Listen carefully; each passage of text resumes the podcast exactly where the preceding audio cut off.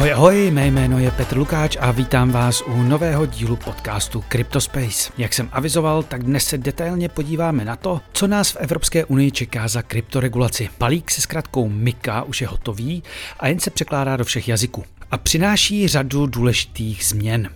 Do studia nám Miku přišel popsat europoslanec Ondřej Kovařík a podle něj je sakra dobře, že burza FTX zkrachovala až na konci roku. Jinak by taky mohly být nové regule o pár řádů drsnější. I když je nějaký celkový rámec asi potřebný, i v MICE je několik kontroverzních bodů.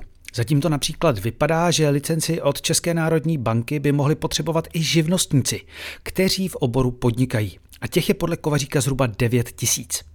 Neúplně jasná je také situace kolem stablecoinů, když by v budoucnu měly být v Evropě možná povoleny pouze ty, které jsou denominovány v eurech. A těch fakt hodně není. Ještě než se pustíme do rozhovoru, chtěl bych vás nalákat na novinku, kterou je souhrn nejdůležitějších událostí, které nově vydávám pod názvem Týden v kryptu. První díl pro nečleny na Hero Hero je venku od neděle, tak ho vyzkoušejte. Jako bonus pro předplatitele si dnes dáme skoro hodinový investiční pokec o DeFi. Rozebíráme v něm čtyři kategorie projektů, na které by možná stálo za to zaměřit se, než začne další bullrun a také to, proč nám dává smysl investování do Etheru. Takže kdo ještě není členem, tak přístup k bonusovkám získáte na herohero.co lomeno Cryptospace. Jakékoliv poznámky a připomínky mi jako vždy pište na e-mail cryptospace.cz nebo na Instagramu, na Twitteru jsem pak pod tickerem zavináč ruzovej slon. Lajkujte, sdílejte a klikejte na odběry. Tak pojďme na to, tohle je Cryptospace. Hlavním partnerem podcastu je nový český projekt Firefish. Pokud máte Bitcoin, nová platforma Firefish vám umožní ho bezpečně uzamknout a získat oproti němu hotovost. Pokud máte naopak volné peníze, můžete získat zajímavý úrok s minimálním rizikem. Vše je řešeno nekustodiálně pomocí kontraktu přímo nad Bitcoinem bez nutnosti důvěřovat třetím stranám. Platforma je těsně před spuštěním, na jejich stránkách se ale můžete už nyní zaregistrovat a pročíst si dokumenty, jak to chtějí celé řešit. Takže se podívejte na jejich stránky firefish.io nebo sledujte jejich Twitter firefish.io. Pane Kovaříku, já vás u nás vítám, dobrý den. Dobrý den, děkuji za pozvání.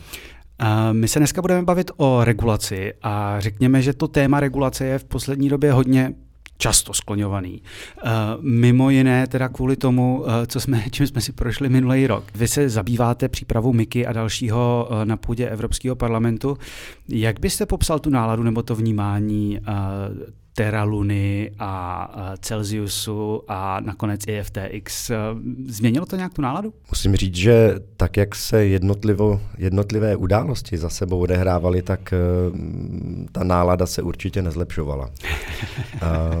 Naštěstí ve chvíli, kdy začaly ty jednotlivé kritické momenty, tak ten stav přípravy nařízení MIKA už byl relativně pokročilý a ne všechno se do té, do, to, do té finální podoby promítlo.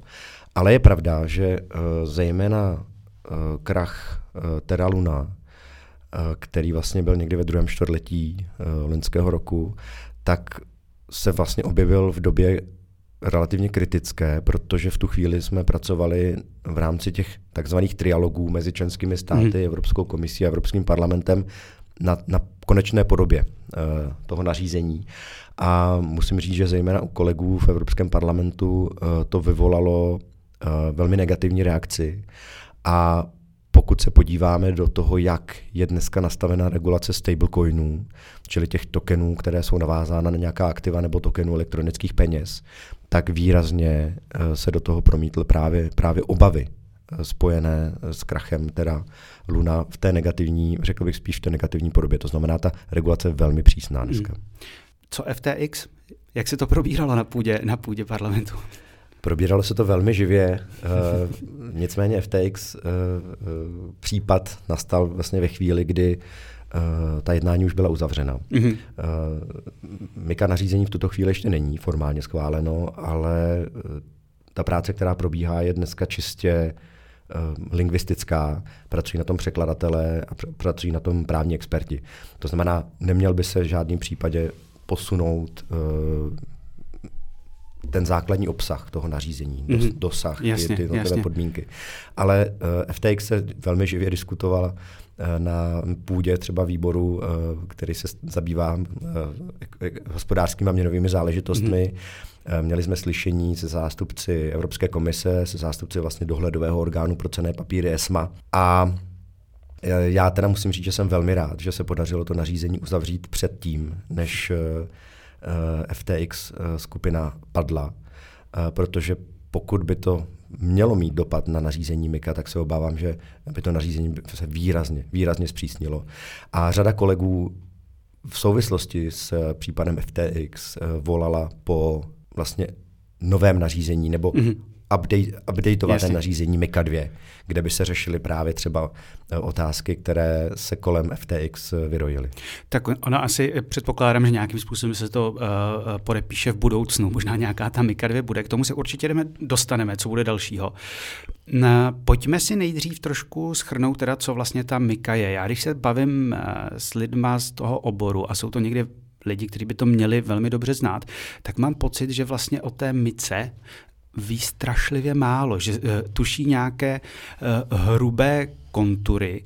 Vy říkáte, že už je vlastně uzavřená, že se jenom překládá, tak kdybyste nám mohl uh, schrnout, co to Mika je, co řeší?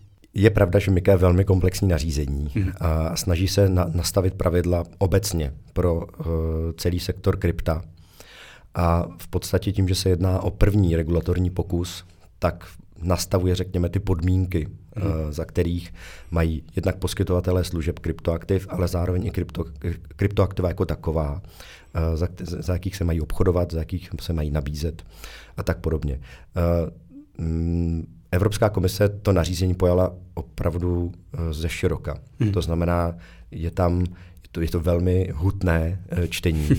A, Kolik to má stránek? Eh, my jsme, my jsme v jednu dobu operovali s dokumentem, který měl až 500 stran, kde se právě scházely ty jednotlivé, eh, jednotlivé vstupy. Uvidíme, jak, jak to dovedou, kam to dovedou překladatelé a právníci, ale bavíme se o zhruba necelých 130 článcích toho nařízení, kdy každý článek se věnuje nějaké konkrétní věci. Ale v tom obecném duchu Mika eh, definuje základní pojmy, definuje aktiva, definuje tokeny a definuje ale také uh, ty jednotlivé poskytovatele služeb, to znamená aktéry toho trhu.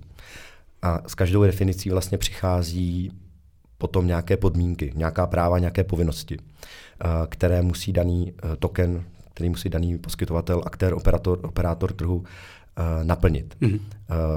Tím cílem bylo nastavit nějaká jasná pravidla, nastavit ochranu investorů, ochranu spotřebitele, to je z evropského hlediska velmi důležité téma, nastavit nějakou předvídatelnost, i z hlediska, eh, řekněme, dohledových orgánů, protože to je samozřejmě další věc. Eh, ve chvíli, kdy máte regulatorní rámec, tak v podstatě ten sektor eh, dostáváte do nějakého režimu dohledu, tak jak jsme zvyklí u jiných nástrojů finančních trhů, různé investiční instrumenty, elektronické peníze, platební služby a tak dál.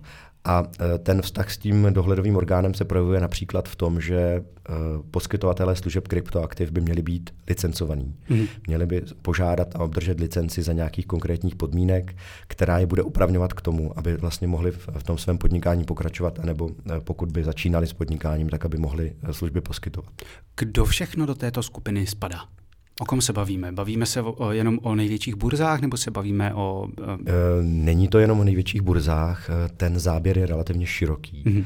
A uh, myslím si, že samozřejmě uvidíme, jak to bude vypadat v praxi, ale myslím si, že uh, možná v něčem je uh, až příliš široký. V podstatě uh, je to nastaveno tak, že kdokoliv poskytuje nějaké služby, uh, ale opravdu přímo vstažené do uh, nějakého podnikání s kryptoaktivy, ale to třeba například včetně poradenství, hmm. tak by měl mít uh, licenci poskytovatele služeb kryptoaktiv podle, uh, podle MIKA. Takže to pokud třeba jsem daňový poradce v oblasti kryptoměn, tak potřebuju licenci? U těch daňových poradců, tam si myslím, že to ještě bude o přesném výkladu. To znamená, hmm. do jaké míry uh, to, že vlastně vy, například vykonáváte de facto účetní, účetní poradenství nebo auditní, auditní činnost, uh, do jaké míry toto spadá do, do té mhm, definice mhm, mhm. poskytovatelů služeb. Uh, já jsem to poradenství myslel spíše v tom duchu, že máte investiční poradce, kteří vám radí uh, například do jakého typu kryptoaktiv investovat, který vám třeba pomáhá stavět investiční portfolio nebo něco podobného. Tak třeba, třeba tyto konkrétní skupiny podnikatelů budou vyžadovat licenci. Podle, to je hodně široký. Podle Mika. Je to skutečně velmi široké a já říkám, eh, z mého pohledu to byl jeden z kritických bodů. Eh, mysl, myslím si, že jsme mohli nastavit třeba dvojí režim, protože skutečně, aby do eh, podmínek a požadavků podle nařízení MEKA eh, spadal, řekněme, člověk, který v rámci svého možná i nějakého vlastně doprovodného podnikání mm-hmm. poskytuje poradenské služby na jedné straně a na druhé straně globální uh, kryptoměnové burzy, které mají multimiliardové um, financování. Myslím si, že tam je velký, uh, velký nesoulad. Já chci vidět už ty živnostníky, jak, eh, jak eh, spolupracují s Českou národní bankou a jak Česká národní banka zvládá eh, nápor takového množství žádostí. Myslel jsem taky, že to, bude, že to budou teda jen velké firmy. A nikoliv, to nařízení v tomhle je opravdu hmm. relativně široké a já upřímně řečeno obavu, tuhle tu obavu sdílím. A myslím si, že osobně to vidím jako jeden z nejdůležitějších bodů teď ve chvíli, kdy bude uh, nařízení schváleno a bude se připravovat na, na, jeho, na jeho plnou uh, vlastně aplikaci. To znamená vstup v platnost a účinnost. To má být kdy zhruba? Uh, Předpokládáme, že bychom měli nařízení schválit letos v Dubnu, mm-hmm. pak poběží několika týdenní lhůta, než bude oficiálně zveřejněno v, v, v, ve věstníku. To znamená, očekával bych vstup v platnost eh, někdy v květnu, červnu tohoto roku a plná účinnost toho nařízení nastává 18 měsíců po eh, vstupu v platnost. Mm-hmm. To znamená, bavíme se někde o konci roku 2024 a řekněme nějaké plné aplikaci od roku 2025. Hmm. K té implementaci, které se určitě dostaneme trošku později, pojďme se ještě stále podívat na to, jak ta Mika, eh, co, co obsahuje. Co třeba, tady teď jsme se bavili o licenci, co třeba co do ochrany uh, těch uživatelů krypta nebo těch zákazníků? V tom ohledu eh, to nařízení má vlastně několik sad opatření, které by měly právě, pomoci navýšit ochranu investorů ve chvíli, kdy se rozhodnou své prostředky eh, investovat do jaký, jakéhokoliv eh, typu kryptoaktiv, které budou regulovány v rámci, v rámci toho nařízení. Eh, bavíme se například o tom, že eh, obchodované tokeny, které budou uváděny na trh, eh, by měly mít takzvaný white paper nebo takzvaný doprovodný dokument, který by objasňoval ty základní parametry toho tokenu, kdo jej vydává, v jakém množství, jak je vlastně nastaveno fungování toho tokenu, jestli je, jestli je ten token například eh, vázán k nějakým jiným aktivům, k nějakým eh, standardním měnám nebo něco podobného.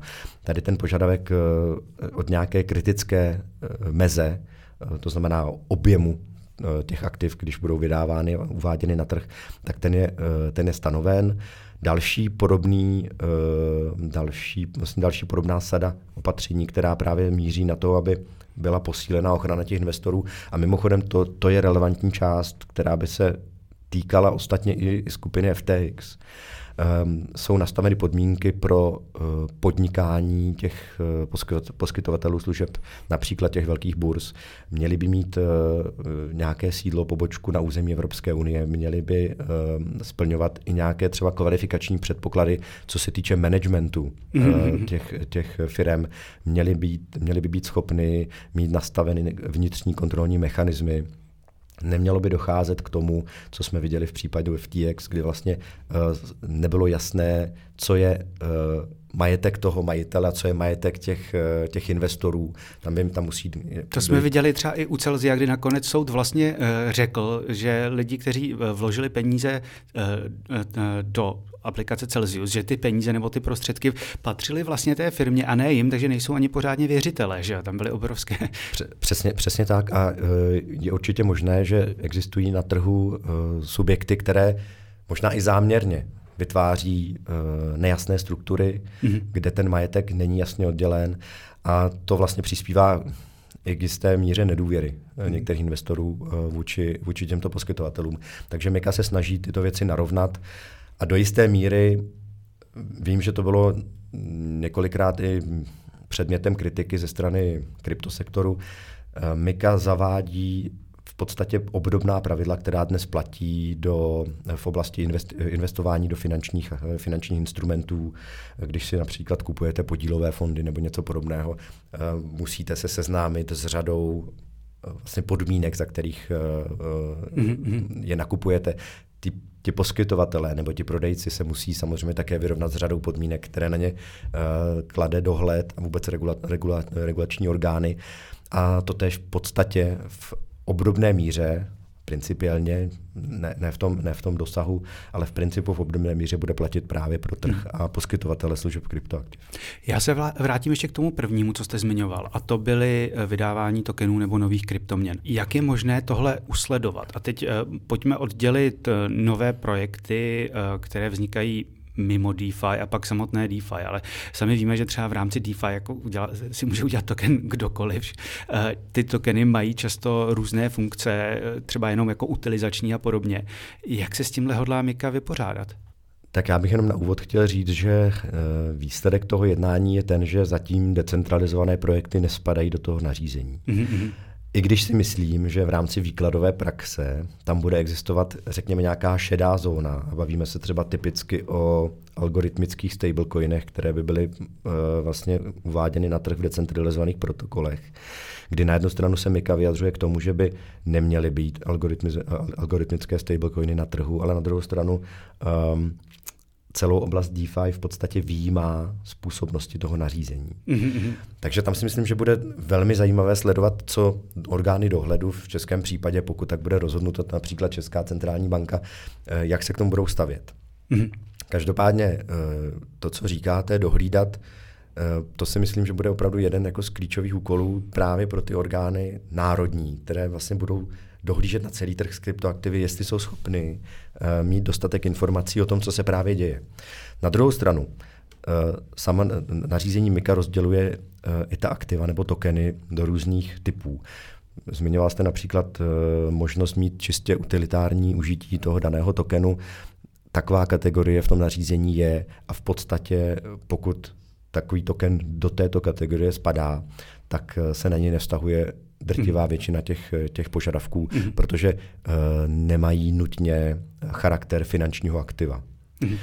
Um, na druhou stranu dále také platí, že pokud vydavatel toho aktiva uh, jej vydá v nějakém podlimitním množství nebo v množství, které, co se týče třeba finančního objemu, anebo co se týče uh, možných uživatelů, Například pokud si univerzitní kampus rozjede token, který bude používán třeba několika tisíci studenty té dané univerzity, tak platí práh, pod který se vlastně znova MIKA jako nařízení na, na, takové, na takové tokeny nevztahuje. To znamená, byl tam zá, zájem je postihnout opravdu taková aktiva, která mohou mít uh, dopad obecně na uh, finanční stabilitu, měnovou stabilitu, mohou mít systemický dopad například na to, uh, jak, uh, vlastně, jak, jak mohou zhodnotit investoři své, své prostředky a tak podobně. Takže je tam, je tam nějaké oddělení, ale já osobně mm, jsem tuto otázku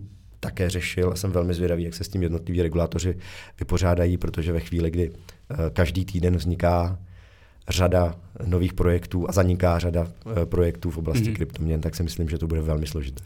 Vy jste sám nakousl už na začátku Teralunu a teď uh, stablecoiny. Uh, jednou z věcí, které chce Mika nějakým způsobem řešit, je právě vydávání stablecoinů. Uh, co přináší nového? Mika právě v té části, která se věnuje stablecoinům, vlastně přináší, myslím si osobně, tu nejpřísnější uh, regulaci v rámci celku mm-hmm. toho nařízení.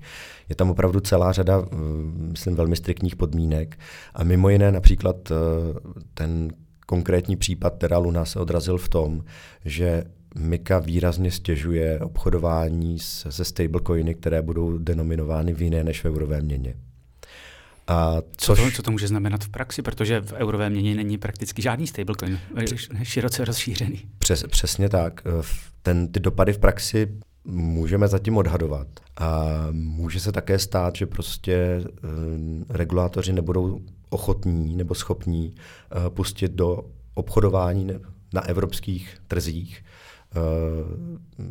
žádné stablecoiny, které, které dnes známe, anebo bude potřeba uh, zavést třeba nové stablecoiny, které už budou splňovat uh, ty požadavky podle MIKA a pak uh, ty regulátoři vlastně budou, budou schopni, schopni pustit. Fakticky se může stát to, že stablecoiny se budou obchodovat na mimoevropských trzích bez, bez uh, regulace MIKA a vlastně uh, uživatelé, investoři k ním budou přistupovat na těch mimoevropských trzích bez ochrany, kterou eh, to nařízení poskytuje. Mě to teď, se může stát. Mně teď napadá třeba Binance, největší burza na světě, která v poslední době obrovsky tlačí svůj, svůj BUSD, který říká, že má dostatečně krytý a tak dále, začala vytlačovat ostatní stablecoiny.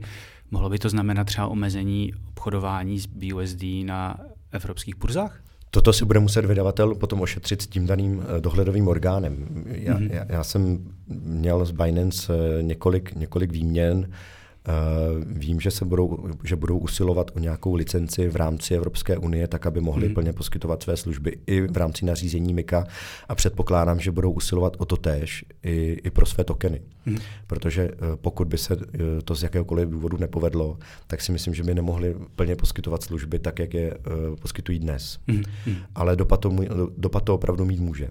Pak je samozřejmě důležité, aby byl schopen ten vydavatel toho, toho tokenu, který vlastně by měl splňovat uh, parametry stablecoinů, tak aby byl schopen doložit ty další požadavky, které uh, na ně nařízení MIKA klade. Například uh, právo odkupu, dostatečnou výši rezerv, která by měla odpovídat vlastně té, té, té míře kapitalizace toho tokenu a, a, a tak dále. Či mají být, jako ustanovuje MIKA nějakým způsobem, či mají ty stable, být třeba kryté?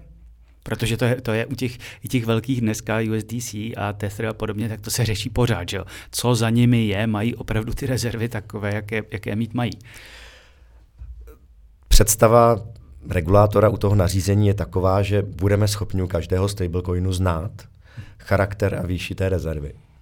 A že ten daný vydavatel Eh, toho, nebo ten, který vlastně bude emitovat ten daný stablecoin, takže by měl tohle být mm-hmm. věrohodně schopen doložit. Ale samozřejmě to nařízení nějak nepředepisuje, uh, nepředepisuje, co by to přesně mělo být. Pochopitelně umíme si představit, že tak, jak to bylo například uh, v případě FTX, kdy v rámci těch skupin vlastně existovaly tokeny, které byly vlastně kryté jinými uh, kryptoaktivy nebo, nebo jinými tokeny té dané společnosti, tak tam se samozřejmě vytváří asi krytí, které by nesplňovalo některé podmínky, Jasně. ale uh, Mika vlastně rozděluje stablecoiny na dvě části. Jedna jsou tokeny elektronických peněz, který můžete mít vlastně přímo vstažený, krytý jednou konkrétní standardní měnou, a nebo takzvané um, tokeny kryté aktivy. A to jsou právě tokeny, za kterými můžete mít uh, různé typy aktiv, něko, nebo koš, koš nějakých měn mm-hmm. a, a, a tak podobně. Tam uh, nejsou nějak přesně stanoveny podmínky, jaké, jaké typy aktiv by tam měly být, ale samozřejmě pořád je tam požadavek toho, že musí krýt plnou výši kapitalizace toho, toho tokenu, že je tam možnost právě toho odstoupení investora, čili právo odkupu, převod na, na fiat měnu mm. a, a, a tak podobně. Jo. Takže ty, ty podmínky jsou tam stanoveny. Navíc u těchto aktiv nebo u těchto tokenů, které budou kryty různými aktivy, je stanoven celkový limit pro obchodování, což já osobně vidím jako, jako problematické. Jak je, jak je ten limit vysoký? Uh, Nespomínám si v tuto chvíli přesně tu výši, bavíme se o nějakých stovkách milionů euro, ale ve chvíli, kdy uh, se bavíme o tom, že by stablecoiny vlastně měly být poměrně jako široce užívané, tak z hlediska nějakých jako širších obchodních aktivit to není, není některak vysoký limit. Hmm. A... Takže ve finále to, to nařízení může udělat to, že sice povolí nějaké Evrop, jako euro stablecoiny, ale uh, pokud tam nastaví příliš nízký limit, tak uh, je oseká naprosto brutálně. Přesně tak, anebo, uh, anebo budou muset ty stablecoiny být právě kategorizovány do těch tokenů elektronických peněz, krytý pouze, v, pouze eurem a pak ten limit se neuplatňuje. Jo. Mhm. Ale bude samozřejmě záležet také na tom, jak ten daný vydavatel toho aktiva bude schopen věrohodně doložit tu celou strukturu, která vlastně mm-hmm. kryje ten, ten, tento konkrétní digitální aktivum. Myslím, že to bude velmi složité i, i pro dohledové orgány. A to budou pak řešit dohledové orgány jednotlivých zemí? Přesně tak, budou to řešit uh, dohledové orgány uh, jak uh, národních, autorit národních úřadů, tak v těch, v těch případech řekněme těch globálních stablecoinů nebo stablecoinů, které, které budou mířit na širší trhy, eh, tak je tam i role eh, dohledových orgánů na evropské úrovni, Evropské bankovní agentury a Evropského dohledového orgánu pro cené papíry. Um, řeší Mika, protože tohle v Evropě tak velký problém nebyl, byl to problém hodně v Americe, ETF a další. Řeší Mika nějakým způsobem tvorbu, řekněme, různých derivátů nebo cených papírů navázaných na, na kryptoměny? Uh, jenom částečně. Ten uh, ambice vlastně toho nařízení bylo vyřešit, řekněme, nějaké legislativní nedostatky pro prostředí krypto, které v tuto chvíli vlastně nejsou nebo nespadají do působnosti žádné jiné existující legislativy. A to se povedlo. A v podstatě cokoliv je nabídka nějakého typu produktu, který dneska už má nějakou jinou legislativu, může to být eh, nařízení o finančních instrumentech, může to být nařízení o elektri- eh, směrnice o elektronických penězích, um, směrnice o platebních, eh, platebních službách a, a tak podobně, tak ty už vlastně spadají do těchto, do těchto uh, existujících uh, předpisů. Mm-hmm.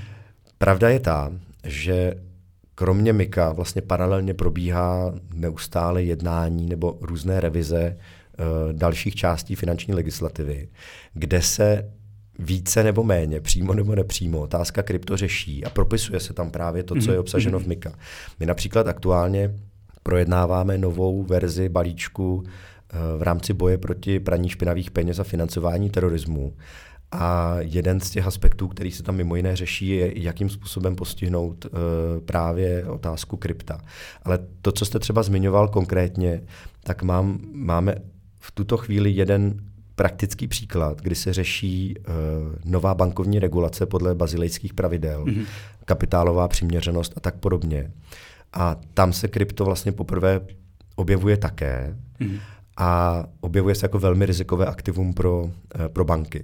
To znamená, ve chvíli, kdyby banky chtěly, uvidíme, jak, jak skončí projednávání těch návrhů, je celá řada, ale jeden z těch pohledů, který mají, který mají někteří kolegové, je, že pokud by banky držely uh, krypto v rámci svých aktiv, tak by ta kapitálová přiměřenost musela být vlastně odpovídající tomu, že jsou to vysoce riziková aktiva, na rozdíl Eh, například od běžných cených papírů nebo něco podobného. Takže eh, těch různých možných dalších implikací je tam celá řada.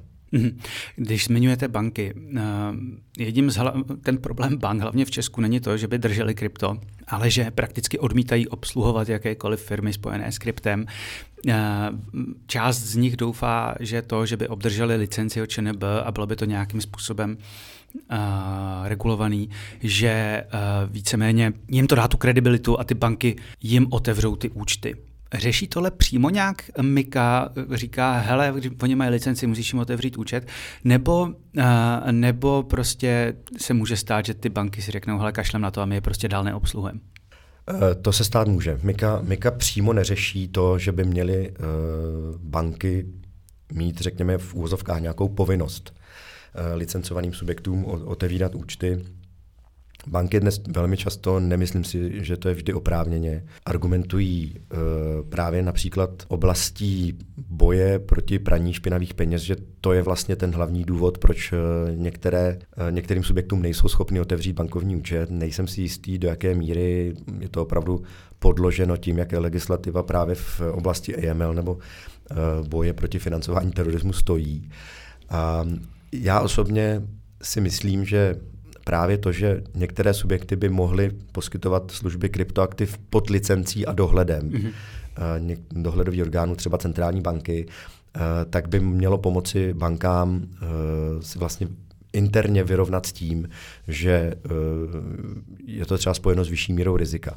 Ale znova musí tomu odpovídat i ta, i ta čistě bankovní legislativa. Pokud by, bychom v bankovní legislativě nastavili podmínky pro držení krypta a obecně operace s kryptem mm. jako velmi rizikové nebo velmi složité, tak ty banky budou samozřejmě odrazovány od toho, aby, aby to dělali. To znamená, z mého pohledu v tuto chvíli je potřeba držet i nějakou nějakou vyváženost v rámci těch pravidel. Pokud jsme se dohodli na, na něčem v rámci MIKA, tak aby to nebylo měněno, zpřísňováno nebo nějakým způsobem mm. manipulováno v, jako v další legislativě, ať už, ať už je to právě EML, ať už, ať už je to bankovní, bankovní legislativa. Na druhou stranu platí, a to respektují předpisy napříč tím finančním sektorem platí svoboda, vlastně smluvní svoboda i, i, i pro ty banky. To znamená, hmm. pokud se banky rozhodnou, že některému subjektu z nějakého důvodu služby poskytovat nebudou, tak je velmi složité jim to přikázat. Hmm. Doufám, že Mika přispěje k tomu, že se odbourají ať jsou ty důvody objektivní nebo nejsou, takže se odbourají tyto důvody, proč eh, banky velmi často přistupují k tomu, že poskytovateli služeb kryptoaktiv vlastně nechtějí spolupracovat. Hmm. Pojďme se podívat na to, co z Miky vlastně vypadlo, protože uh, zhruba před rokem to byly, to byly naprostí strašáci, to bylo, že se zakáže Bitcoin, uh, že všechno vlastně proof of work uh, nebude možný. Uh, a vy jste sám říkal, my už jsme se o tom bavili před rokem, že někteří vaši kolegové jsou opravdu uh, proti, proti kryptový jestřáby. Uh, co, byly ty, co se s těma strašákama stalo? Zůstala tam něco, nebo se je podařilo odstra, odstranit? Úplně ty nejhorší návrhy, ty se podařilo eliminovat ještě v rámci vlastně hlasovacího procesu. Co byly nejhorší návrhy podle vás? To byl právě vlastně úplný zákaz obchodování jakýchkoliv kryptoaktiv, které stojí na technologii Proof of Works. Mm-hmm. To, byl, to, byl, to byl vlastně, těch, těch pozměňovacích návrhů tam bylo několik a měli, měli, řekněme, byly různě stupňované, ale byly tam i ty, které vyžadovaly mm. okamžitý zákaz. A uh, to si myslím, že Nevím, do jaké míry to bylo politické gesto a nějak, nějaký, nějaký politický krok od kolegů, kteří to navrhovali, ale zcela jistě to nezískalo většinu uh, mezi poslanci. Nemělo to ani oporu uh, mezi členskými státy, ta podpora tam nebyla. A musím říct, že ale, že ale u těchto konkrétních bodů se také ukázala síla té kryptoměnové komunity, mm. kdy opravdu uh, jsme byli pod nechci říct pod tlakem, ale, ale byli jsme opravdu adresáti celé řady připomínek od běžných uživatelů, držitelů kryptoměn, až po opravdu až po firmy, podnikatele, kteří všichni poukazovali na to, že podobné uh, návrhy vlastně nedávají vůbec žádný smysl. Mm. Uh, ta logika. Je, je, já se tady ještě jenom zeptám, jak se vlastně institucionalizovala se nějakým způsobem, řekněme, kryptoměnová lobby. My to vidíme hodně v Americe, tam jsou taky vokálnější. Uh, bohužel jedním z nejvokálnějších byl Sam Bankman-Fried, že? Ale, ale řekněme, um, má, existuje nějaký kvalitní kryptolobby v Evropě? Uh, Myslím obecně, že to nařízení MIKA vlastně přispělo k tomu, že se uh, vytvořila uh, docela dobře funkční uh, lobistická nebo lobistické zázemí. A nemyslím, já to nemyslím negativně, já to myslím dobře. No. Vůbec ne, naopak ono totiž eh, ve chvíli, například v rámci evropských institucí, eh, ten lobismus je vlastně všude přítomný a, a hmm. je, to, je to nemá to žádné mm, pejorativní konotace. Samozřejmě pokud se nejedná o, případy jako nedávno odhalený Qatargate, kdy to opravdu už jako vlastně přesahovalo do nějaké roviny kriminálních činností, ale v rámci Bruselu působí desítky tisíc lobistických organizací, které jsou registrovány a, a poskytují vlastně služby svým klientům.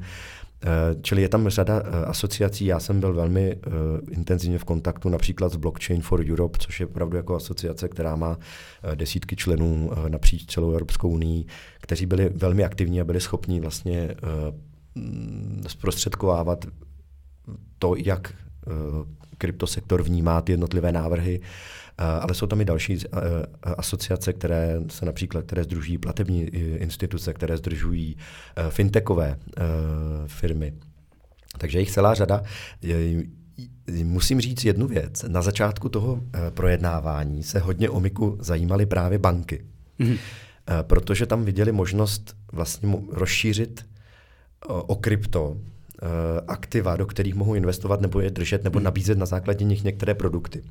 Samozřejmě vývoj na kryptotrzích a obecně ekonomická situace, myslím, přispěly k tomu, že banky nebo zájem těch bank ochladl. Ale ke konci vyjednávání se opravdu aktivně začaly zajímat mm. o hmm. podobu toho nařízení právě globální uh, kryptoměnové burzy, mm. které mají opravdu velký dosah, mají uh, velkou kapitálovou sílu a mají jako velmi dobře vybavené lidské zdroje. Mají mm-hmm. A mají, mají na to tu sílu, ví jak na to a mají na to ty peníze. A mají tu pověstnou armádu právníků, kteří jsou schopní uh, řadu věcí vysvětlit, řadu věcí navrhnout a tak podobně. Jasně. Takže myslím, jak Evropský parlament, tak i Evropská komise v těch finálních fázích byly uh, častými adresáty právě připomínek těch velkých globálních burz. Hmm. Ještě jedna otázka, než se vrhneme na uh, implementaci. Poslední velký strašák nebyl ani tak spojený s MIKou, ale je spojený s tím nařízením AML proti praní špinavých peněz.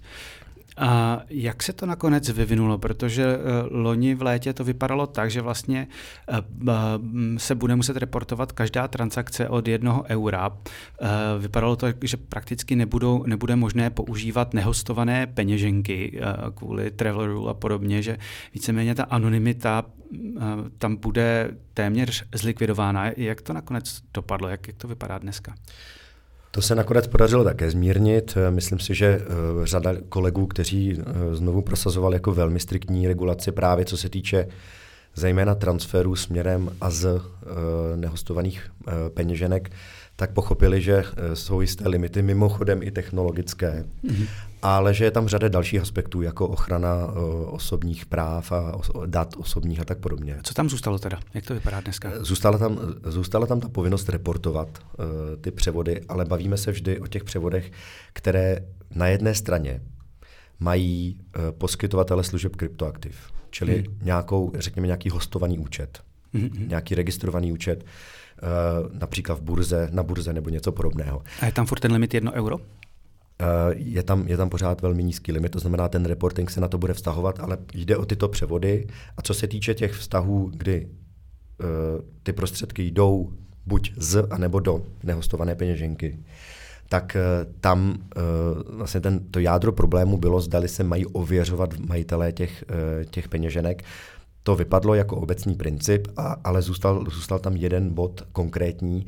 Ve chvíli, kdy jste majitelem toho ověřeného účtu, který je hostován u nějaké burzy například, a posíláte si tam peníze ze své nehostované peněženky, jejíž jste držitel, tak ve chvíli, kdy to doložíte, tak vlastně ten povinný subjekt tohle zareportuje.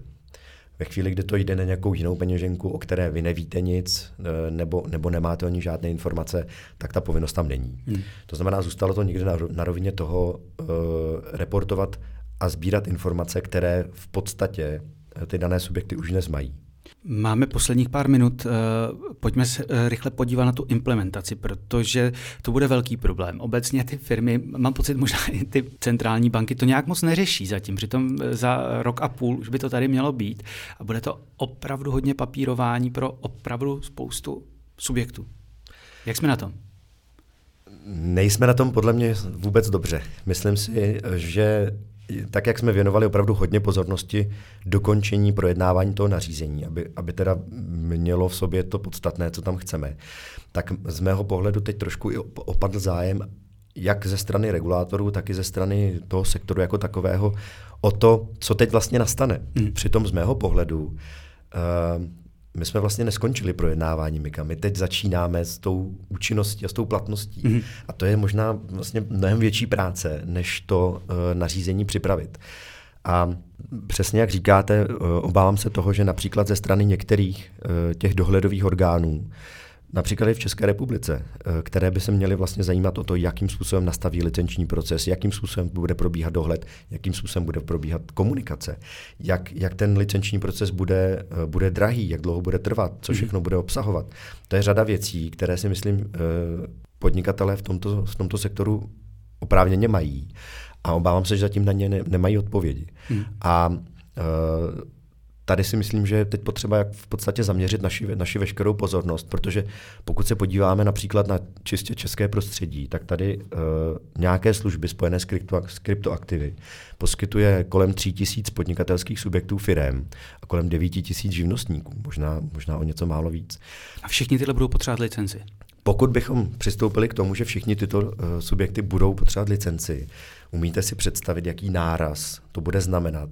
Nápor na, na ten daný orgán, mm-hmm. ať už to bude centrální banka nebo kdokoliv další, aby se vlastně vypořádal s tím licenčním procesem. A uh, myslím si, že vlastně není v tuto chvíli vůbec důvod ztrácet čas. A uh, je potřeba se na to připravit, mm-hmm. protože budete potřebovat i v rámci těch dohledových orgánů v podstatě nějakou expertízu. Budete tam potřebovat lidi, kteří budou znát ten sektor a budou schopni uh, s, nimi, s nimi komunikovat a řídit ten licenční proces. Pokud se to nestane, tak se obávám, že se buď dostaneme do situace, kdy ty licenční procedury budou velmi dlouhé, nebo se k tomu dostanou jenom některé subjekty, které budou nejrychleji reagovat, nebo hmm. budou mít například velmi dobrý eh, právní, právní support, a nebo Pasport. A, t- a přesně tak. A nebo se stane to, že se ty subjekty vydají za tím regulátorem, který v tomto uh, procesu bude nejrychlejší, nejefektivnější a budou poskytovat služby například i v Čechách na základě li- licence například z Pobaltí nebo od někud jinut. A jak by ČNB dohlížela 12 000 licencí, které sama nevydala? Přesně tak. Já myslím, že v t- i v tomto ohledu je zájem toho dohledového orgánu mít raději ty subjekty licencovány pod svojí vlastní licencí, než se dostat do situace, že tady budou poskytovat hmm. služby uh, subjekty s jinou licencí, protože stejně se ten dohledový orgán nevyhne tomu, že ten trh bude muset nějakým způsobem dohlížet a kontrolovat. A pokud tam budou investoři z České republiky, pokud tam budou firmy nebo, nebo vlastně i fyzic, fyzické osoby, které s kryptoaktivy budou operovat, tak eh, eh, se tomu ta, ta autorita nevyhne. A podle mě není možné z pohledu českých úřadů se tím problémem promlčet. Hm, tak, takže Aleši, Aleši zrychli. Poslední rychlá otázka na závěr. Vy jste sám říkal, že už tam padly návrhy na nějakou Miku 2 a podobně. Můžeme čekat, že se v Dubnu odhlasuje nebo v květnu Mika 1 a okamžitě se pustí, pustíte do přípravy další regulace? Já teda doufám, že ne, protože přece jenom, jestli, jestli má být o něčem jako efektivní regulace, tak je to, že je dlouhodobě předvídatelná, stabilní a že mhm. nastaví pravidla tak, aby si na ně subjekty zvykly. Pokud bychom každý rok, každý druhý rok ta pravidla měnili, měnili tak se dostaneme do situace, že firmy nebudou vědět, eh, podle čeho se řídit. Eh, je pravda, že v tom nařízení jsou dvě konkrétní lhuty. Jedna je 24 měsíců pro po vstupu v platnost, kdyby, kdy komise má vyhodnotit, jakým způsobem vlastně to nařízení začalo být aplikováno, a to druhá je čtyři roky po tom, co, co mhm. bude to nařízení eh, funkční, tak vyhodnotit, jak funguje, jestli bude, bude potřebovat nějaké konkrétní mhm. úpravy nebo něco podobného. Já jsem toho názoru, že bychom se měli snažit, pokud to jde, držet toho nařízení tak, jak je. Zatím je, eh, je úplně nové. Pro všechny bude znamenat řadu nových věcí.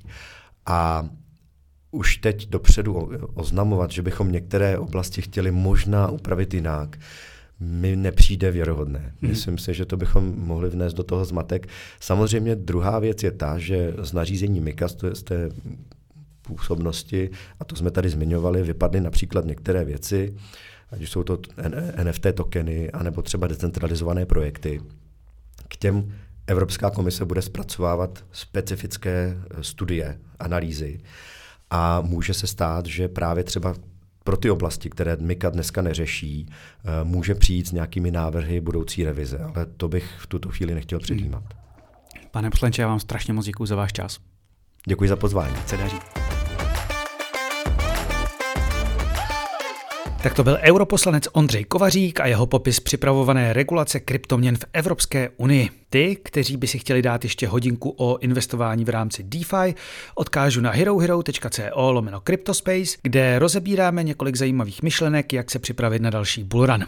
Příští díl ještě není jasný, nějaké rozhovory mám nabrané, ale pokouším se ještě sehnat někoho, kdo by se se mnou podíval na NFT na Bitcoinu a výhledy u Bitcoinu obecně. To je za mě pro tentokrát vše. Doufám, že se vám i tento díl podcastu líbil. Mé jméno je Petr Lukáč a tohle byl Cryptospace. Naschledanou.